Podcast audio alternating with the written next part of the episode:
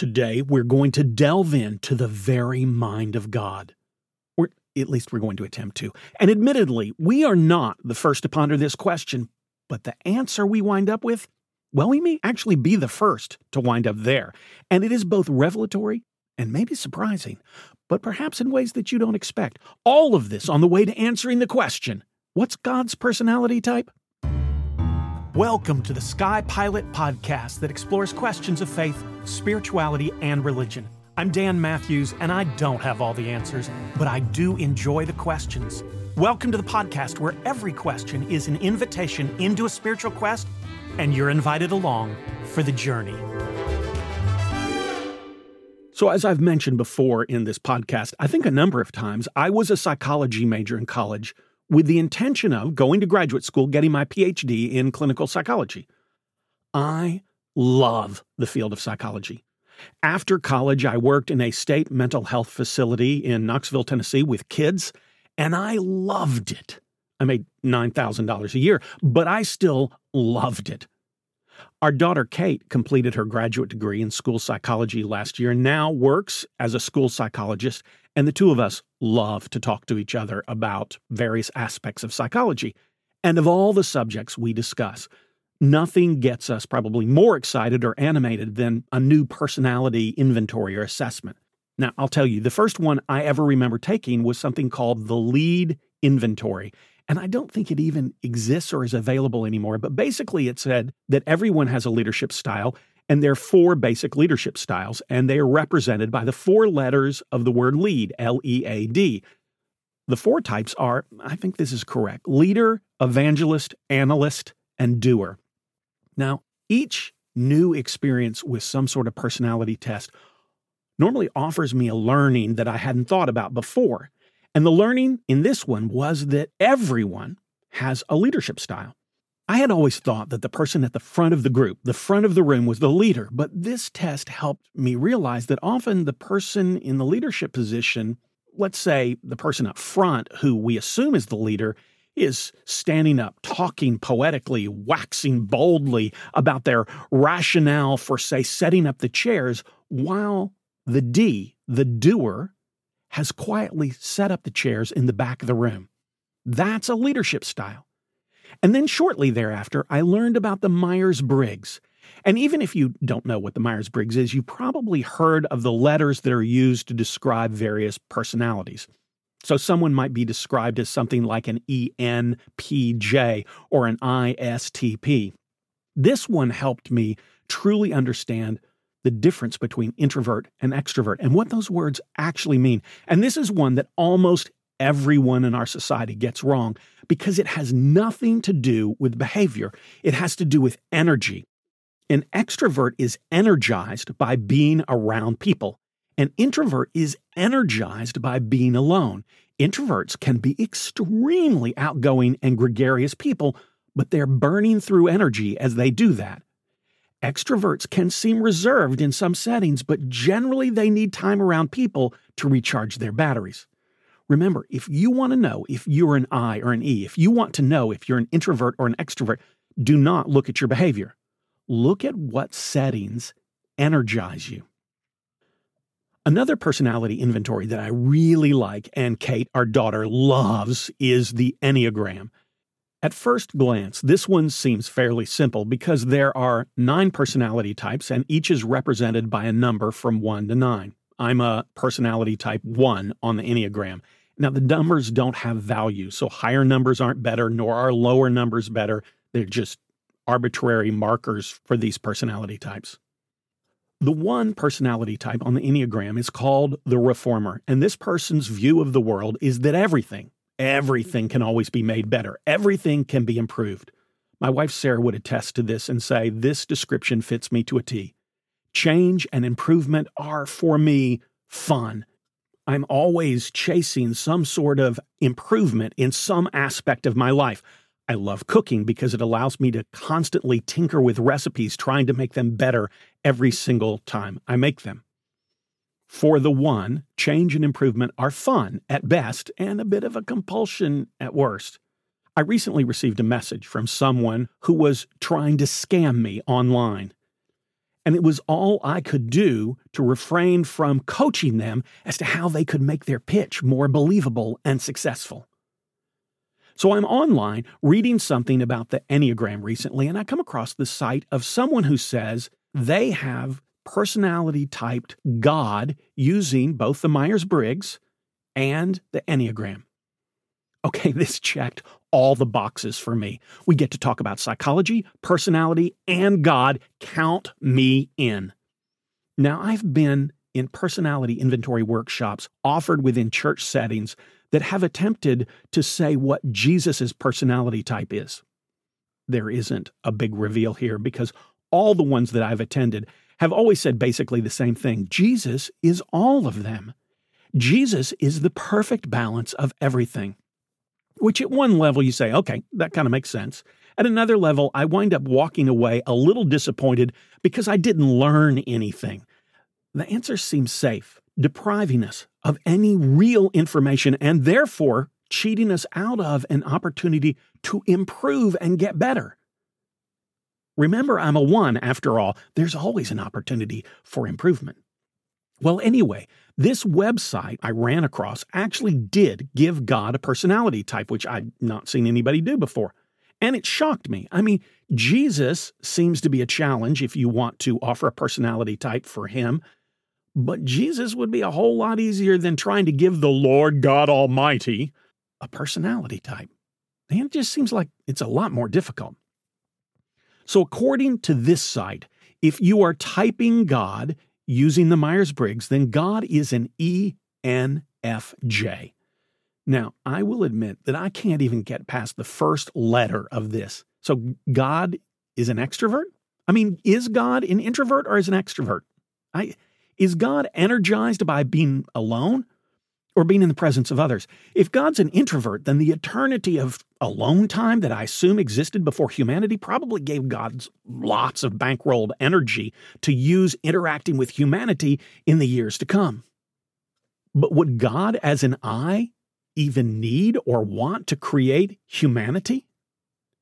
And if God is an E, an extrovert, then that time before creation must have been enormously draining, and there, oh, I can go on. Anyway, I won't go on, but suffices to say that every single letter of this personality type brings up endless questions of a similar nature. Now, God also gets typed on this website using the Enneagram, and I will say that I was secretly hoping for God to be a one. I mean, a one is called the reformer the reformer is constantly looking for opportunities and ways to make things better, to improve the world. Bingo! Nailed it! God has to be a one. But that isn't the personality type that the site assigned to God. They said God is a nine. Now, there is an organization called the Enneagram Institute, and their website, now, this is a different website than the one that typed God. The Enneagram Institute website describes the nine as the peacemaker, which they then briefly describe as the easygoing, self effacing type. The other words they use to describe this type are receptive, reassuring, agreeable, and complacent. The site that personality typed God describes God in this way God is an Enneagram 9 because, and this is a quote, God likes to feel in control, particularly of his physical environment. For Enneagram 9s, freedom and independence are important. As an Enneagram 9, God is humble, receptive, trusting. He places a strong emphasis on maintaining harmony and avoiding conflict. I read that and my reaction is, huh? God literally created all of, well, everything. God created absolutely everything, period. So does humble really capture the personality of God? Maybe I don't really know the meaning of the word humble. So let's look it up. Let's see what pops up. Okay. First definition to appear having or showing a modest or low self estimate of one's own importance. Yeah, that's it, absolutely. No, just kidding. That's a total miss for me. Look, by definition, God created, as I just said earlier, everything. And if you subscribe to the ancient Jewish understanding of creation, and I do, that God continues to breathe life into creation to keep it in existence. All of creation exists because God is constantly willing it to exist, which I think God therefore has a pretty clear understanding of God's own importance if that is the case. And I, I don't know, humble. Humble doesn't really describe the nature of God for me in that case. Now, I heard from someone the other day who was describing the nature of God. And this is how the person described our Creator God is strong, powerful, decisive, of absolute clarity all the time. God always has a plan and is working that plan out. Now, you can get on God's team or you can fight the will of God and be the enemy of the righteous, but God's plan and purpose are going to be achieved in this world because God wills them to be done and God always prevails. Period. Now, this person wasn't really offering this as their understanding. No, this was offered as an indisputable fact. And as I heard these words, I began to ponder what I knew about this person who had such absolute clarity about the personality and temperament of God. Now, before I finish that story, a brief detour and the revelation that I received from this detour and this story with this person. A number of years ago, I read a book called The Five Love Languages by Gary Chapman. This book really helped the way I talk to couples who are having conflict in their relationship. Here's the basic premise there are five love languages. These are, in essence, five modalities in which most of us experience love, and they are acts of service, receiving gifts, quality time, words of affirmation, and physical touch. My primary love language is acts of service followed by receiving gifts. But here's where Dr. Chapman really changed my world. If you're in a relationship with someone and you want to express your affection for them, you will normally do it in the language which makes you feel loved. But if that person has a different love language, then you're going to totally miss, no matter how sincere your intention is. The radical learning from Chapman's book, The Five Love Languages, is not the languages themselves, but the understanding of how remaining rooted in your own language is going to limit your interactions with others and people you care about. Now, back to the interaction with the person I was talking about earlier. Remember the person who was certain of the power, strength, and determination of God. God always has a plan and is working that plan out, and you can get on God's team you can fight the will of God if you want to. You can be an enemy of the righteous, but God's plan and purpose are going to be achieved in this world because God wills them to be done and God will always prevail, period. Okay, I'm better now. As I heard this, I thought about what I know about this person. Well, in previous interactions, I had realized that this person is an Enneagram 8. The 8 is often referred to as the challenger. The 8 is powerful and dominating. The eight is known for being decisive, willful, and confrontational. You see where this is going? This is like Gary Chapman's book all over again. Ask someone to describe the nature of God as she understands it or he understands it, and it dawned on me that you're likely to get a description of God that seems, well, pretty close to the personality of the person who's describing God. One of the phrases I often use in prayer is increasingly faithful. If asked to pray for a group, I will often end the prayer with a phrase that asks God to help us become increasingly faithful servants of God.